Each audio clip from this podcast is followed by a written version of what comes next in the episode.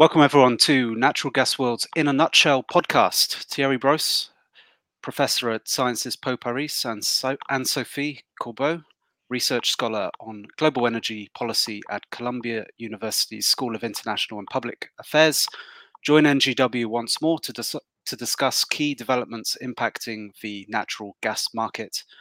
Welcome both. How are you doing? Very well. Winter has started. Absolutely, yes. Right, yeah, winter has certainly feels like it's started. So the withdrawal season in Europe is is now underway. Um, since we last spoke, um, what have you seen the market doing, and um, in terms of demand and supply, and uh, what is the outlook looking forward for for the winter season? Uh, Thierry, would you like to start?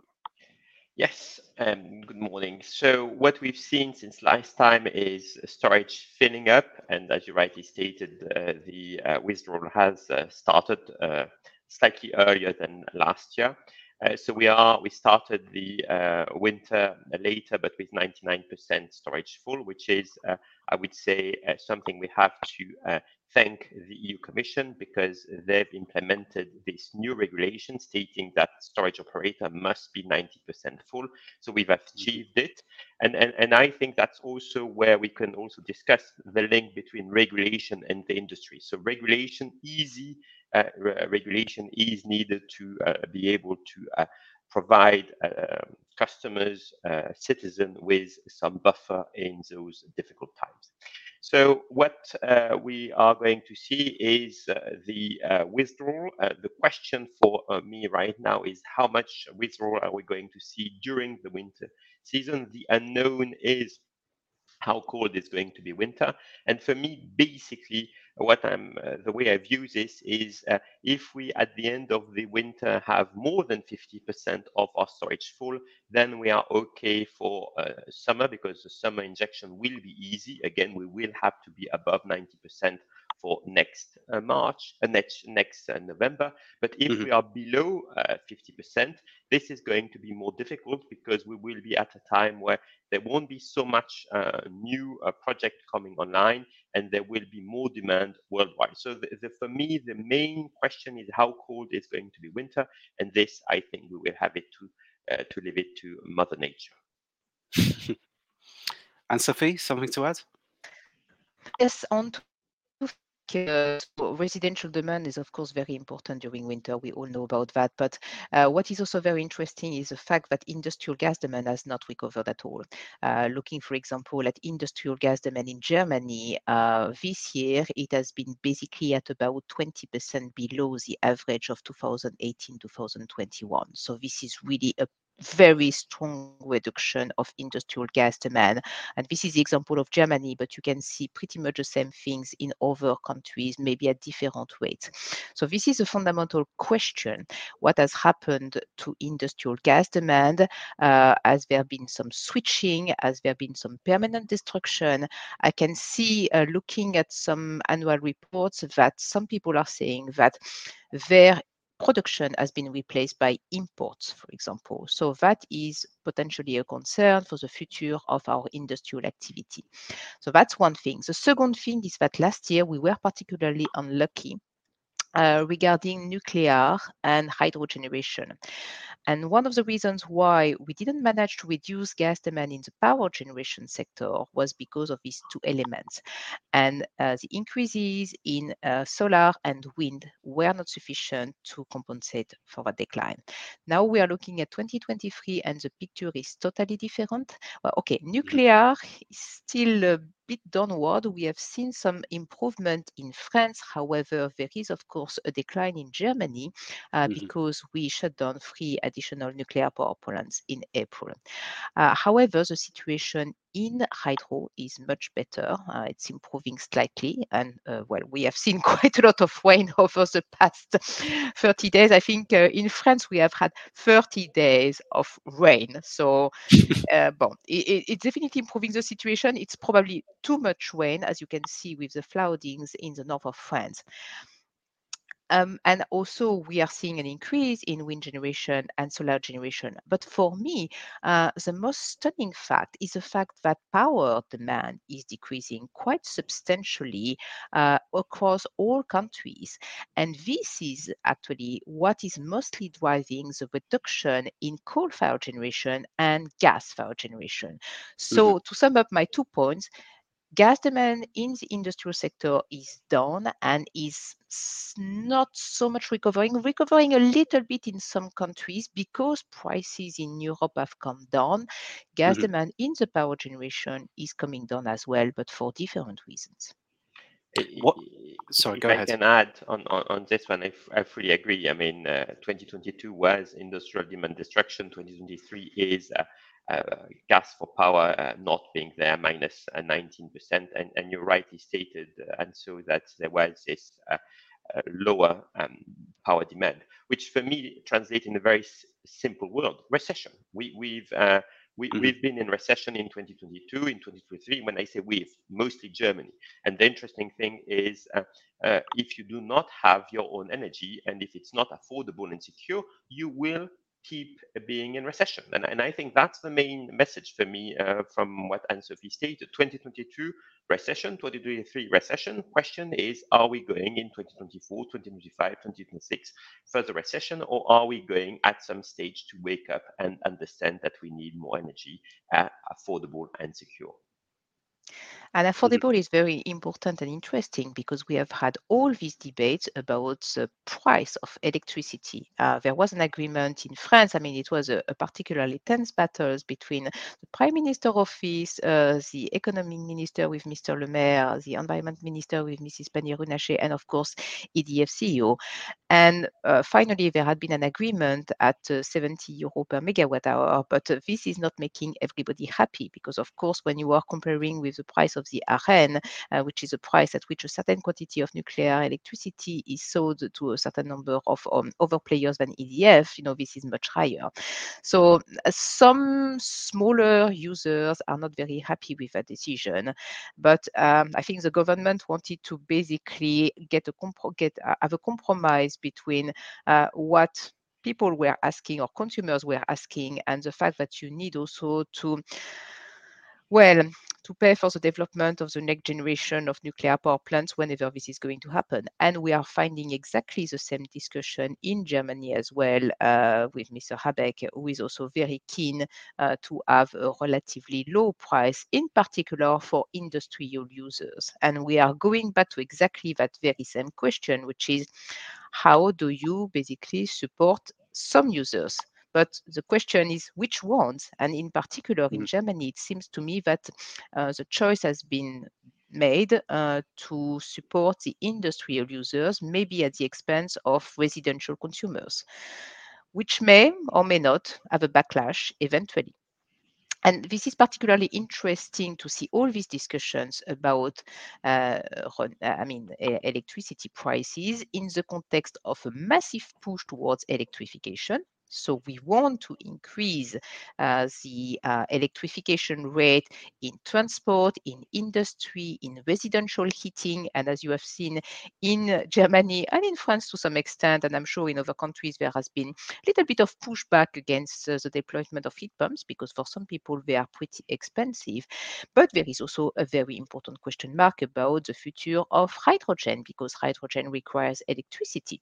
And electricity at 70 euro per megawatt hour hour, well, that means that uh, hydrogen is not going to be particularly cheap. So hence the question mm. mark. What are we doing uh, in terms of hydro- hydrogen development, especially since you know there is a sell price and then there are taxes, etc., and uh, cost of uh, connection. So uh, there are a lot of question marks uh, that are being raised right now with all these discussions. Uh, sorry. And I think if, if I may add, I mean, we've seen this in the UK with uh, is a contract for difference for uh, renewable uh, new project being increased massively. So I, I mm-hmm. think, I mean, when, when we are talking about affordable, I think we, we have two elements uh, of this coin. One is energy prices will be higher for longer. Uh, and and if I had to very uh, sum it up very very easily, I mean we were in a 50 euro per megawatt hour electricity. We before COVID, we are now in 100 euro per megawatt hour electricity. We were in a six dollar per million BTU gas. We are in a 12 dollar per million BTU long term prices.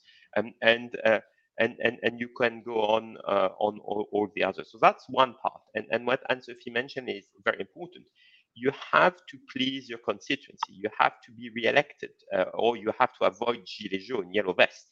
And when you look at mm-hmm. it, I think there there is a massive amount of subsidies that have been given. I mean, the European Commission claims that in 2022 alone, the European, uh, European countries and the European Commission all together spent 390 billion euros uh, for uh, fuel subsidies. I mean, that's absolutely insane. Uh, 390 billion euros is just to make sure that people are not falling in fuel poverty. But at the end of the day, this is not sustainable. Uh, there will be a time where the debt will not be able to uh, uh to to uh, to go up up and up again. And, and I think this is also what the uh, French economic minister stated clearly when he when he came out with 70 euro per megawatt hour. He stated, and I quote him: France had uh, subsidize electricity prices by 40 billion euros, which is perhaps in, not exactly in line with what the EU has as a number, and this is not sustainable. So I have to have a higher electricity prices. And, and I think we are at this inflection point. We uh, policy people now cannot hide themselves from say, stating to their constituency the green transition is going to cost a massive amount of uh, of euros, you will have to pay, by the way. And so the question is, how do we go uh, forward from this? And and we have an election in uh, the uh, Netherlands uh, this week, and maybe the answer is not going to please uh, the green agenda. Well, and we have mm-hmm. also the European elections next year. And honestly, this is the one which worries me quite a bit because, you know, in certain amount of countries, we have seen uh, the rise of populist parties. And these populist parties, usually, they do not tend to have a green agenda. They tend to be against windmills, against anything which can basically bother people. And it's true. I mean, I fully agree with you, Thierry. I mean, policymakers have on now, to be honest, vis-à-vis uh, citizens, that uh, energy prices in general, all of them are going to be much higher also because there is going to be a carbon element which has to be paid. I mean, we have not even mentioned the fact that you know the ETS is going to be broadened and is going to include residential and transport sectors in a couple of years from now, and this is going to have a massive effect on people's uh, electricity and I mean energy bills in general. So one way to help them, help especially the poorer citizens, is to try to reduce demand and but reduce demand in the sense that it's not that you are giving up on comfort, but you are trying to be more efficient. So, not trying to do what we did last year, which was really okay, we reduce uh, our consumption to the to the absolute minimum, but really teach people that energy is something which should not be taken for granted, that it has a cost, that it has a price, and that you need to uh, use it in a better way. But you need also to help people achieve these energy efficiency gains, either with insulation or other ways. I think you know there is in general um, a lot more energy education needed. I'm, I'm quite surprised, you know, that I mean, at, at least in France, you know, um, I don't think um, students or at least uh, young kids are taught about, you know, how much energy costs in general. I had to explain to my daughter uh, yesterday um, because she, she, she she's um, she's learning about mobility and you know soft mobility, mm-hmm. etc., and using the bike instead of the car.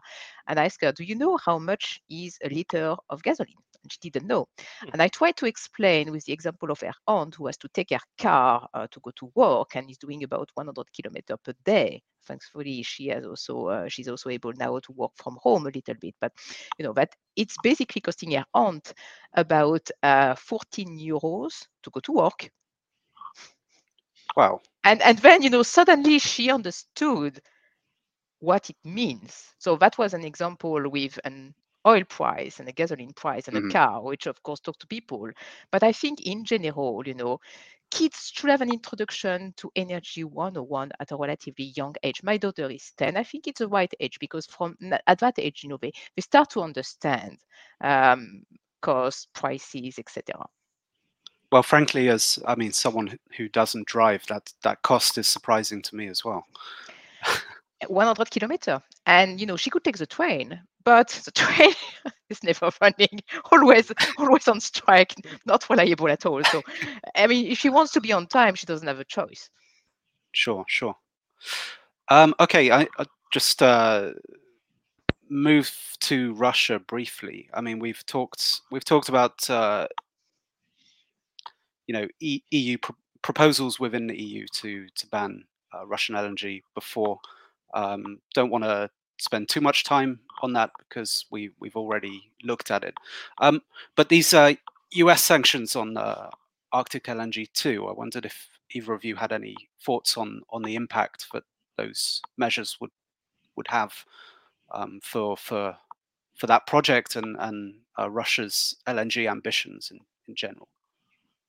Um, so what was interesting was that the sanctions were not on existing Russian LNG, but on a new yeah. LNG project.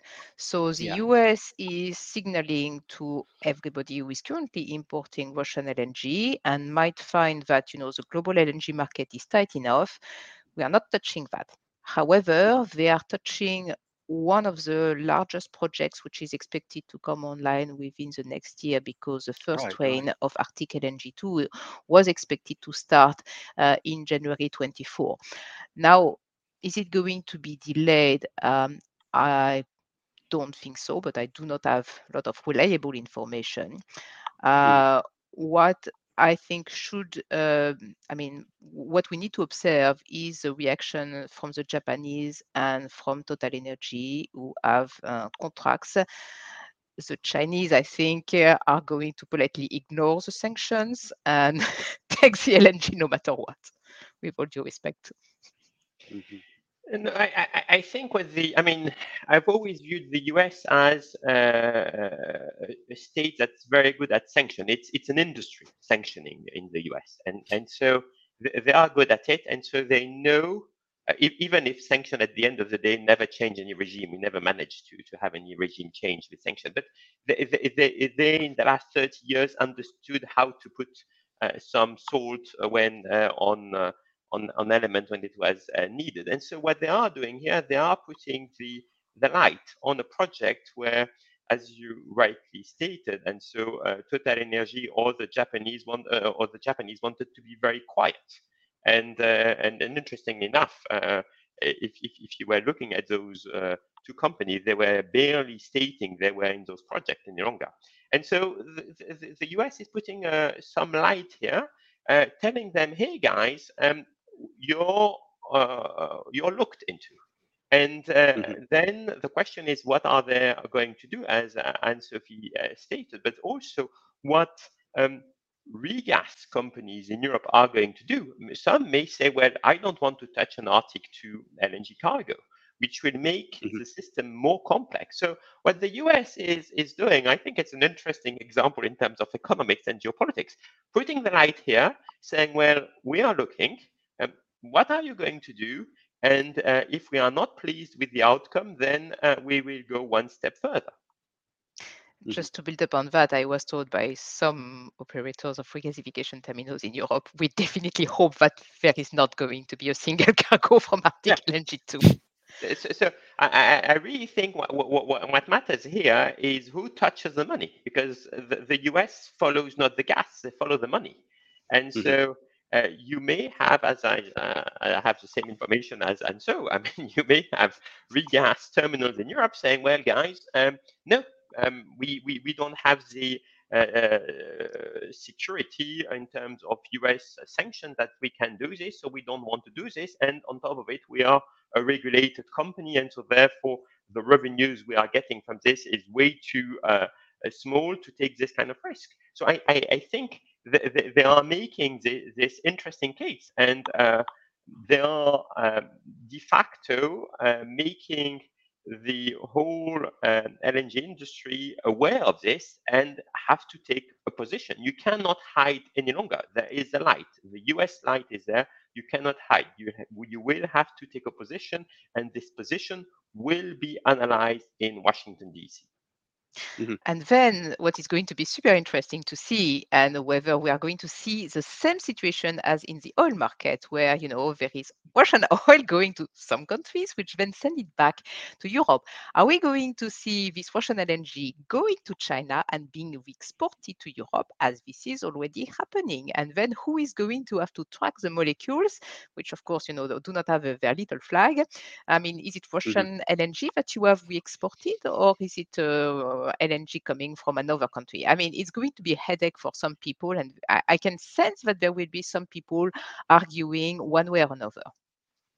Uh, mm-hmm. Absolutely, and. Uh, uh, and on top of it, it will be less efficient because your cargoes will have to go to China, which is Arctic 7 uh, cargoes, and then uh, come back on, uh, on another cargo. So, so you, are creating tension in a system that, as Anso stated, where is already tight.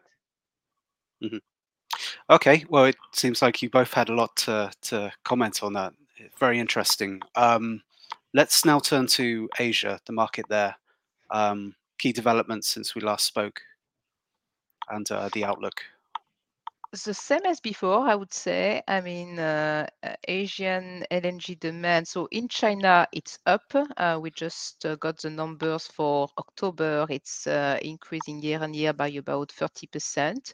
And uh, it seems that we are going to have an increase of LNG imports. I mean, right now it's about between 11 and 12%. So depending mm-hmm. on December and the actual number for November, we may beat that range, which means that we are not back to 20 2021 levels, but uh, China is de facto going to be the largest LNG importer in the world. Uh, there is also increase of LNG imports in Southeast Asia, and uh, this is somehow compensated by the fact that in Japan, uh, because a certain number of nuclear power plants have restarted or are restarting right now, uh, LNG demand has been done. Uh, what is also interesting is that the weather for the moment seems to be still mild in Asia and that we are seeing some companies, in particular the Chinese, signaling their interest in re-exporting some cargoes to Europe. So the situation in Asia is okayish, um, but we should always be careful because if there is a cold snap uh, like we had two years ago uh, in Northeast Asia, then uh, the picture is going to change dramatically. Yes, uh, mm-hmm. what I would say is we had a 2023 of a year of two halves. Uh, the first half, uh, we in Europe increased our LNG uh, intake versus 2022 because we had way less Russian pipe gas. So it makes completely sense. Since um, July, we are receiving more or less the same amount of Russian pipe gas than last year. So since uh, August, uh, September, it's around those two BCM per month. And so therefore we need a little bit less LNG. And so the LNG that we are receiving in Europe is a bit less, I would say, than 2022 uh, since um, uh, September, October.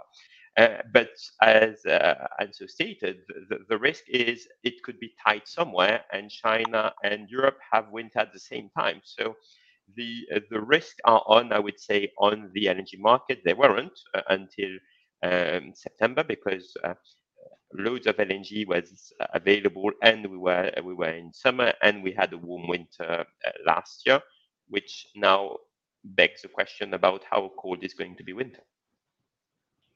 Mm-hmm.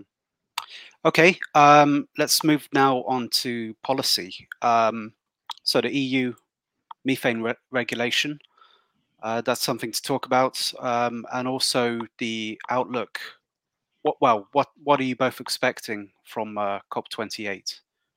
Uh, it's you know it's it's not far off now.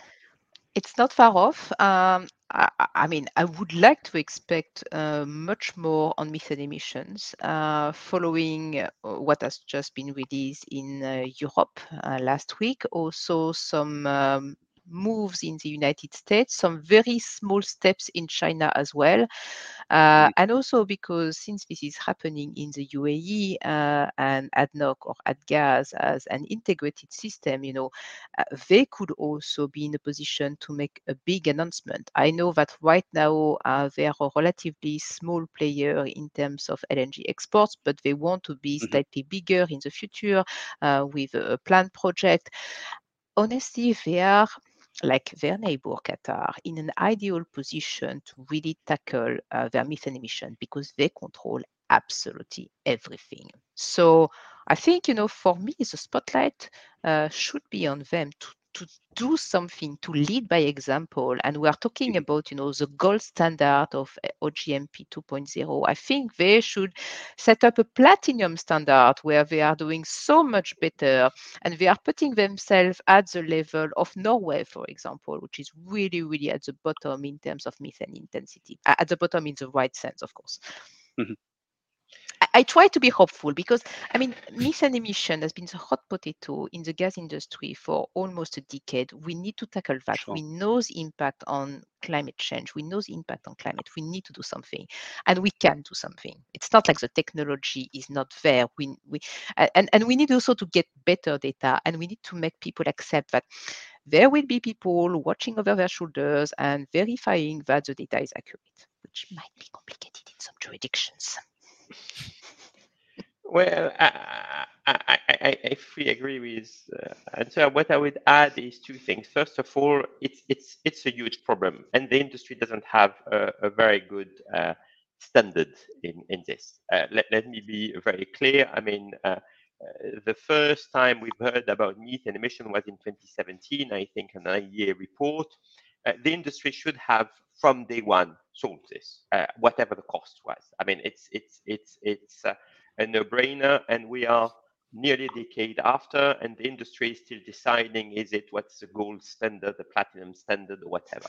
And so, um, once the industry doesn't do this, um, it needs regulation and regulation needs to be tough. We go back to my uh, storage level. I mean, it's because the industry was telling us, well, storage will be full because we believe in markets. Well, uh, Gazprom arrived and storage weren't full in 2021. And so we had this tough regulation. So I commend the EU for having uh, this uh, tough regulation.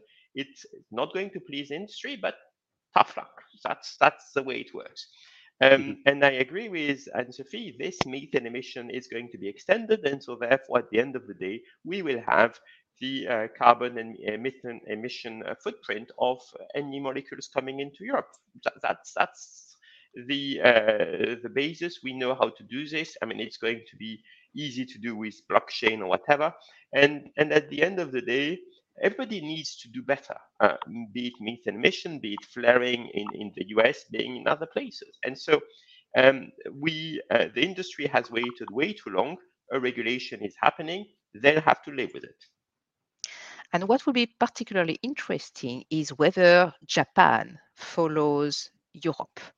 Uh, I think we can bet on the UK being relatively aligned with this position. Um, You know, in any case, they are literally within the, the European Union system. I think Norway bon, doesn't mind; they're already, you know, like uh, very good. But if Japan and maybe Singapore, because you know, uh, Pavilion, for example, had a contract with Qatar where they were requesting uh, the greenhouse gas emissions, so clarity on that. If these two countries are saying, okay, uh, we align ourselves with uh, European Union, uh, this is almost half of um, LNG imports. Mhm. So that could make some things move. I, I would bet on these two countries first, and then maybe uh, other countries eventually are going to align themselves with the European Union. But that would basically signal to LNG exporters, okay, guys, you have to do your homework now and rapidly. And and unfortunately, on the other side, I mean, uh, it's uh, it will increase costs. And again, we go back to the same thing as before, but uh, it's it's for climate, and uh, it's it's one way consumer will have to pay a bit more for this. And again, we need to be very honest vis-a-vis uh, consumers. It's not going to be completely for free. This this thing. Know. Well, this is going to be interesting how this is going to be included in existing contracts. But uh, if I can go back uh, to what the IEA says, I mean, they say that about 40% of the current methane emission could be basically, uh, you know, cancelled at no cost because you know you are capturing the gas and you are effectively reselling that. But you need to, of course, put it, put those measures in place. Yes, as long as you have the export capacity, as long as you have the pipe capacity, etc., etc. I mean, I, I, I, I, I would slightly disagree with the 40%, but it needs to be done. That's uh, for me a, no-brainer today in today's world. Mm-hmm. The second question perhaps was on on COP28. Well, I'm I'm like uh, Sophie. I'm I'm I don't expect anything. Uh, perhaps uh, contrary to the others, I'm starting to be very pessimistic um, because um, UN is becoming irrelevant in, in many of its ways. I mean, UN was built to look at wars. I mean, I think in the last um, 12 months or 18 months or 24 months, I don't think the UN has any track record in, in solving any of those. Um, and and the UN on the other side is getting more and more vocal, not doing anything, but they're getting more and more vocal, so which uh, makes it completely irrelevant. And on, on the COP28, I start to, to design what I call a dystopian scenario. Um, I believe that if we continue to follow those uh, uh, silly routes of the IEA net zero uh, scenario or, or, those where you uh, constrain supply uh, and you put more power in the hands of OPEC, because this is what the net zero uh, scenario does in oil, uh, you mm-hmm. reduce uh, the financing for gas. Well, um, and at the other side of the equation, you have people that are not willing to curb demand. And um, I will say that my uh, dystopian scenario starts in Germany uh, because uh, what we've seen in Germany uh, is um, exactly what I would call a, a, demonstration by absurd. I mean, there is less energy available, it's more expensive, they are giving subsidies. They've decided, as Anne-Sophie stated, to uh, close further nukes uh, in, in the middle of this worst energy crisis. And now, what has the um, economic minister of Germany stated back two weeks ago, and I quote him from, from my mind, is I will not phase out coal if I do not have an alternative, affordable, and secure fuel. And, and, and, and if you're Germany and you've greenwashed the system for years and years and years, uh, what do you think the Indians, the Bangladeshi, or the Pakistani are understanding? What they're understanding is go back to coal. And uh, what I think is, uh, at the end of the day, if we are ruled by somebody uh, that is uh, the uh, executive director of the IEA, or perhaps uh, I will call him Sultan Fatih, at the end of the day, we will have people moving into coal. I mean, coal production in India has increased by 10% last year and is going to increase by another 10% this year. And the coal minister of India has uh, increased the targets of coal production in India for 2030. So at the end of the day, uh, people will need energy and will move back to coal, which is absolutely insane for climate. So this is my dystopian scenario, but my dystopian scenario has unfortunately more and more uh, probability of uh, being uh, the right one versus the IEA net zero scenario which is absolutely a disaster for climate. But again, I mm-hmm. really think we need to be completely honest. Uh, we need to uh, make sure that it's not going to be dogmatic, it needs to be pragmatic, and pragmatism comes with small steps. Otherwise, uh, I, I, I, bet that we are going to see uh, coal being used in Germany for longer than what the German government is telling us. And I bet we are going to see in uh, Asia uh, coal being used for security of supply because they can't afford the price of gas. They don't trust us in, in our energy transition. And so in a failed energy transition, you go back to coal. That's, I think, is perhaps the most likely scenario to happen after COP28. Mm-hmm. So let me build up on that. Uh, I mean, this goes in the direction of something that I have mentioned in the past, which is, you know, we have been telling over the past two COPs, we need to move away from coal. First crisis in Europe happens, and what uh, takes place in Europe is an increase in coal-fired generation for security of supply reasons. But as Thierry mentioned, you know, what is the optic of that for people who have basically nothing? Uh, we also took away uh, the LNG from a certain number of Southeast Asian countries. We have been telling African countries not to invest in natural gas, uh, in particular for their own needs. But first crisis happens, and we have seen uh, many heads of state going to a certain number of African countries, in particular Algeria, Egypt, Senegal, Angola, Congo, etc., asking, can you please, Mhm. please, please develop uh, more gas so that we can get more gas uh, in Europe? So, you know, um, we cannot say uh, one thing and do completely the opposite. I mean, this is not consistent. And this is exactly what I think a certain number of policymakers in developing countries are not happy with when they are looking at what is happening in particular in Europe, but also in the West in general. So there is a discrepancy between what we say and what we do. My Mhm. second point is that one very important topic in uh, at COP28 is going to be climate finance. I mean, we need to Mhm. make climate finance more affordable for developing countries. It's not possible that you know whenever you want to finance something in Africa, Southeast Asia, etc., it costs you so much that this is basically not making any sense to invest. So this is one absolutely crucial topic.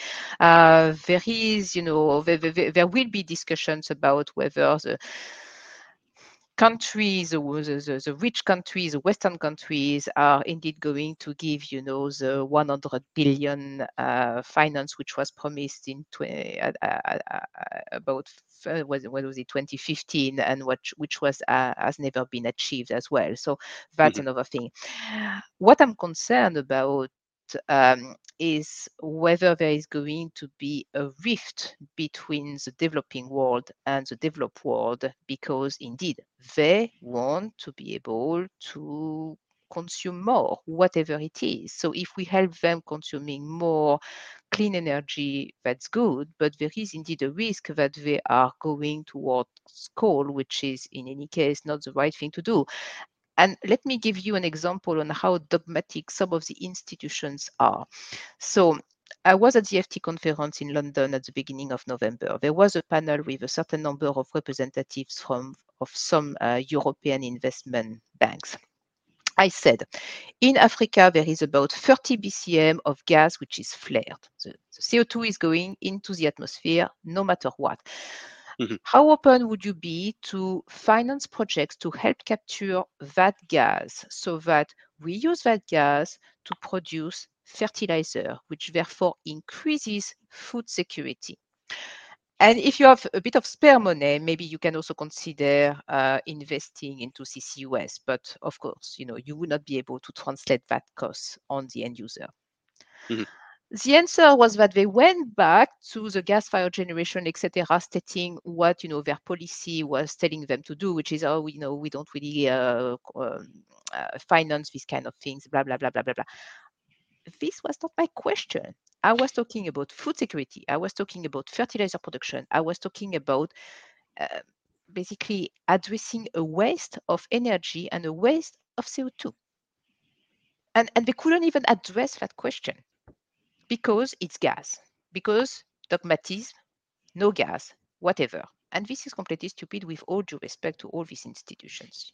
And, and this is exactly the wrong message that we are sending to people who right now have a problem buying fertilizer because this is too expensive for them. I mean, look at the situation in many African countries because of the war in particular, because you know many countries were importing fertilizer or maybe uh, other products from Russia and Ukraine or crops.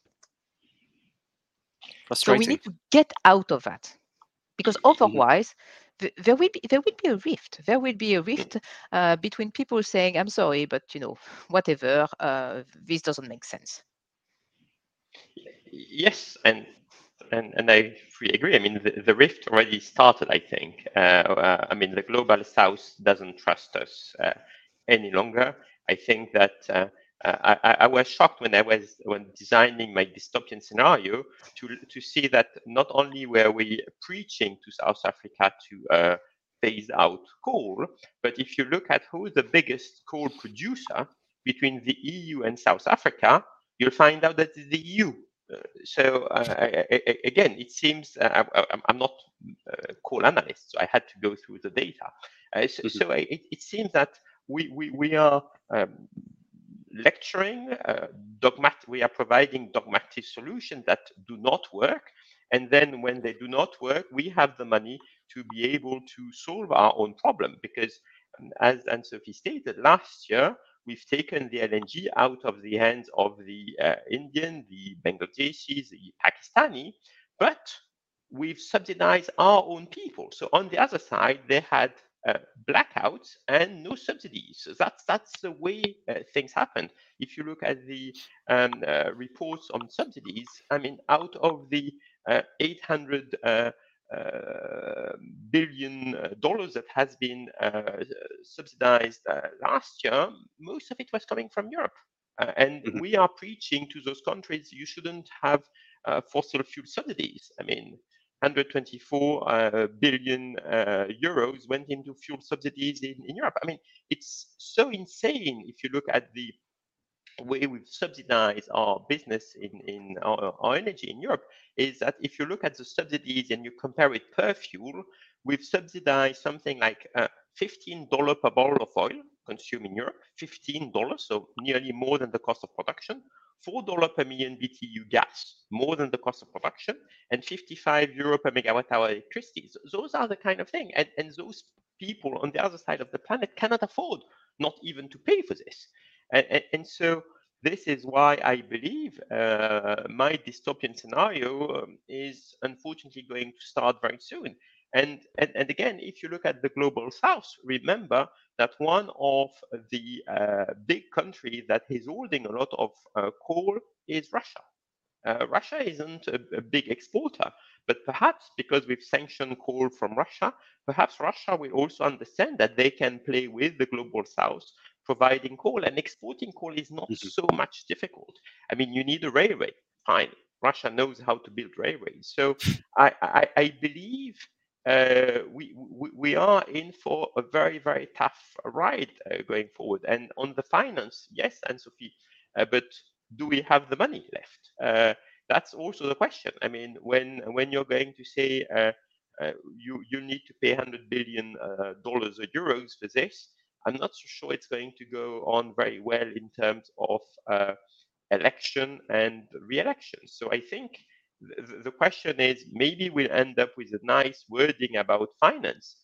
But again, remember we've uh, we've ended with a nice wording on Article Six. I think it was in Paris, and since then we haven't solved it. So. Uh, uh, what, what I look is the outcome, and the outcome are, I think, not very uh, positive going forward? I think, I mean, to be a little bit more optimistic, maybe there might be ways to make finance more affordable to developing countries, uh, you know, rather than paying uh, 8%, whatever, you know, that they pay, whatever uh, Western countries are paying. But for that, you need uh, a little bit more mobilization. What I'm concerned is that if your dystopian scenario actually moves forward, we are going to see more and more climate change impact that we are already seeing. I mean, you know, the fires that we have experienced over the summer, uh, the completely crazy temperatures that we are seeing right now in Brazil, and on top of that, with the fires uh, in uh, fires, in, uh, some of them in the rainforest, the droughts that we are seeing in the same countries. I mean, this is particularly worrying. So we may actually not reach totally your dystopian scenario because it will take time to invest into all this coal. However, we might actually move to, in into a disorderly transition more rapidly than we think, especially if the impact on climate happens much faster than we anticipated. And let's not forget that in all the scenarios, there is something which is called hydro generation in particular, which everybody takes for granted. But as we have seen in the past, it should not be taken for granted. It, um, it's called a dystopian yeah. scenario, so I'm I'm, I'm not wishing for this one. We're going to depress everybody who is listening ahead of COP. I guess um, my closing comments on on uh, COP28 is on coal. Um, would you expect to see any sort of fresh commitments similar to the uh, phasing down pledge that you saw in Glasgow, um, which was not overly ambitious, but even in its modest aims, hasn't you know, efforts haven't really lived up to expectations because of the energy crisis, because of the resurgence of coal um, in a lot of places. Um, would you expect to see something like that? And I was also in uh, Ashgabat, uh, Turkmenistan uh, last month. Um, and at this oil and gas conference, there was a surprising, a surprisingly uh, big focus on on methane emissions. Um, and as you know, Turkmenistan has had quite a lot of scrutiny in the media um, over the past uh, couple of years about this would you expect to see anything, any sort of commitment coming from Turkmenistan there at COP or before COP? Um, given that it, would see like in in terms of uh, how how uh, COP how, you know how how you gauge the success of COP, it would seem like a, at least a PR boon if um, you had some commitment from Turkmenistan on methane emissions. On coal, ask Yeah. China, first of all. I mean, you know, uh, if any country, uh, I mean, China is half of the coal market. So, you know, Mhm. whatever happens in China uh, is going to dwarf anything else which is happening in the rest of the world. Let me also note that uh, when I am looking at the plans for most Southeast Asian countries, when they are looking at, you know, what is going to feed their future power generation, usually there is coal in the picture on top of renewable gas, etc. But there is usually coal, sometimes with CCUS, but usually there is coal. So that's one thing. On mm-hmm. Turkmenistan, mm-hmm. okay, uh, given that they are not exporting to Europe, mm-hmm. you know, uh, what I mean, what would be the incentive for them to reduce their methane emissions, and who is going to pay, or are they just looking at Europe saying, we could eventually export to mm-hmm. you if you want, and we could replace some Russian gas whenever. I mean, it's, you know, it's, I mean, I would not build a pipeline from. Turkmenistan mm-hmm. to Europe because by the time it's built, etc., maybe our demand would be really down, but whatever. But mm-hmm. who is going to pay for that? I mean, you know, last I checked, uh, the price of gas in Turkmenistan was is it still zero, or I think I am pretty sure it's negligible. I mean, is China interested in seeing Turkmenistan emitting less methane? They are the largest buyer of Turkmen gas. I, I am not sure. They have not even signed the global methane pledge. Well, that could be something that they might commit to, uh, potentially. You are really hopeful. I'm not it's, hopeful. It's not COP. I'm just it's raising Christmas. the uh, question. uh, Thierry, any thoughts? Oh, on on on coal on top of ask china i will say look at what india is doing i mean uh, in india mm-hmm. i mean they have a coal minister that increased the target of producing coal um, by 60% uh, between now and 2030 and this was last week uh, ahead of cop basically um, mm-hmm. and, and and so i really think uh, the the global south doesn't doesn't care any longer so yes, you may have uh, ministers flying in, flying out of, of COP28. There might be some kind of, of wording, but again, I mean, remember what we've done in Paris. We knew we were not going to achieve the two. So the wording in Paris mm, changed from two to 1.5 to two. I mean, degree C. I mean, we knew mm-hmm. we weren't going, but we made it, and, and Paris was viewed as a great achievement. Um, so at the end of the day, you you, you can greenwash the thing in a way it's it's it's uh, it's uh, palatable to the press. But the question is, for me, is uh, really uh, how much CO2 are we going to reduce? And so far, we haven't. We, we, we are years in, years out, increasing the CO2 emission. So, I mean, so far, COP, COPs have failed. And, and, and this one for me will be just the 28th failure of, of this. Um, on, on the um, methane in, uh, in, in countries that do not uh, sell gas to, uh, to Europe, I would agree with Anso. I mean, uh, it's going to be very difficult for them to go through this. Um, why should they uh, invest in those? I mean, price for their citizen is, is zero. Um, I'm, I'm, not so sure those countries are also uh, really uh, the first one in line when you're thinking about climate change. I mean, it's, uh, it's, it's more as uh, Anso mentioned, Brazil, the island, and all those areas. So for them, really, it's not uh, top of their priority list. The top of their priority list is to be able to uh, perhaps produce more gas and to sell it to China. If if they didn't have uh, enough gas, and maybe they would go for this uh, uh, methane pledge. But as long as they are sitting on one of the biggest gas fields in the world, um, just drill, baby drill, and that solves the problem, unfortunately. Okay. Well, thank you both for giving me your insights. And um, thank you, everyone, for tuning in to Natural Gas World's in a Nutshell podcast. See you next time.